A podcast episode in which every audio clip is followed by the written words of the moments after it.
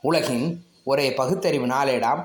விடுதலை நாளேட்டின் தலையங்கம் நாள் ஆறு ஒன்று இரண்டாயிரத்தி இருபத்தி மூன்று. பந்தை அடிக்க முடியவில்லை என்றால் காலை அடிப்பதா? தமிழ்நாட்டின் ஊடகங்களை தமிழ்நாடு செய்தி தொடர்புத்துறை கட்டுப்படுத்துவதாக பாஜக தமிழ்நாட்டு தலைவர் போலியான தகவலை பொது இடத்தில் வைத்துள்ளார். எந்த தொலைக்காட்சிக்கும் அரசு தரப்பில் பெரும்பாலும் விளம்பரங்கள் தரப்படுவதில்லை. இதழ்களுக்கு மட்டுமே டெண்டர் தொடர்பான விளம்பரங்கள் தரப்படுவது வழக்கம். தமிழ்நாட்டை ஆளும் கட்சி ஊடகங்களே அடக்கி ஆள்கிறது என்றால் வடகிழக்கு மாநில ஊடகங்களை யார் அடக்கி ஆள்வது? வடகிழக்கில் உள்ள ஏழு மாநிலத்திற்கும் பிரைட் ஈஸ்ட் என்டர்டைன்மெண்ட் என்ற செய்தி நிறுவனம் தான் மிக பெரிய தொலைக்காட்சி நிறுவனம். அந்த தொலைக்காட்சி நிறுவனம் அதன் கிளைகளும் தான் நாகாலாந்து மணிப்பூர் மேகாலயா அசாம் திரிபுரா சிக்கிம் அருணாச்சல் பிரதேசம் என விரிந்துள்ளன. இதன் உரிமையாளர் பெயர் ரிங்கி பைபூன் சர்மா. இவர் அசாம் மாநில முதலமைச்சர் ஹேமந்தா பிஸ்வார் சர்மாவின் மனைவி ஆவார். இவரும் மகாராஷ்டிர மாநில நிழல் முதலமைச்சர் போல் செயல்படும் அம்ருதா பட்னாவிஸ் மகாராஷ்டிரா மாநில துணை முதலமைச்சரின் மனைவி போன்றுதான். அரசியல் செல்வாக்கு மிக்கவர்கள் பணம் இருப்பவர்கள் தான் சேனல் நடத்துகிறார்கள். அங்கே ஒட்டுமொத்த ஊடகங்களும் ஆளும் பாஜகவின் கைகளில் தான் உள்ளன. அது மட்டுமல்ல இந்தியாவில் கிட்டத்தட்ட ஹிந்தி பெரும்பான்மை ஊடகங்கள் அனைத்தும் பாஜகவின் செய்தி தொடர்பு வெளியீட்டாளர்களாகவே உள்ளன.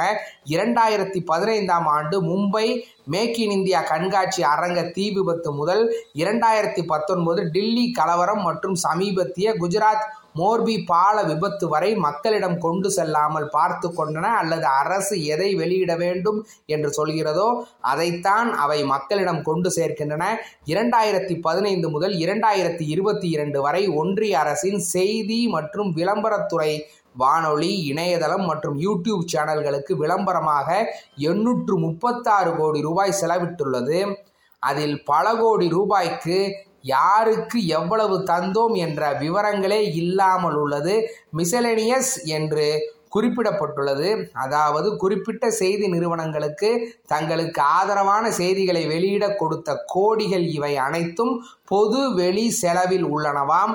ஒன்றிய அரசினை நோக்கி இது தொடர்பாக எதிர்க்கட்சிகள் கேள்விகள் எழுப்பியுள்ளன.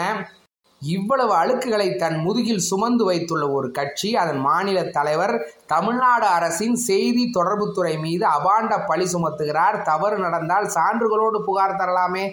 அதை விட்டுவிட்டு செய்தியாளர் சந்திப்பில் உளறி கொட்டுவதும் வசைபாடுவதும் எந்த வகை ஜனநாயக போக்கு? செய்தியாளர்களை பேட்டிக்கு அழைப்பது. அதற்கு பின் செய்தியாளர்கள் கேள்வி எழுப்பினால் பதில் சொல்ல சரக்கு இல்லாத கையறு நிலையில் பந்தை அடிக்க முடியவில்லை எனின் எதிரணி விளையாட்டுக்காரரின் காலை அடி எனும் கோழைகளாக நடந்து கொள்வது அசல் வெட்கக்கேடு.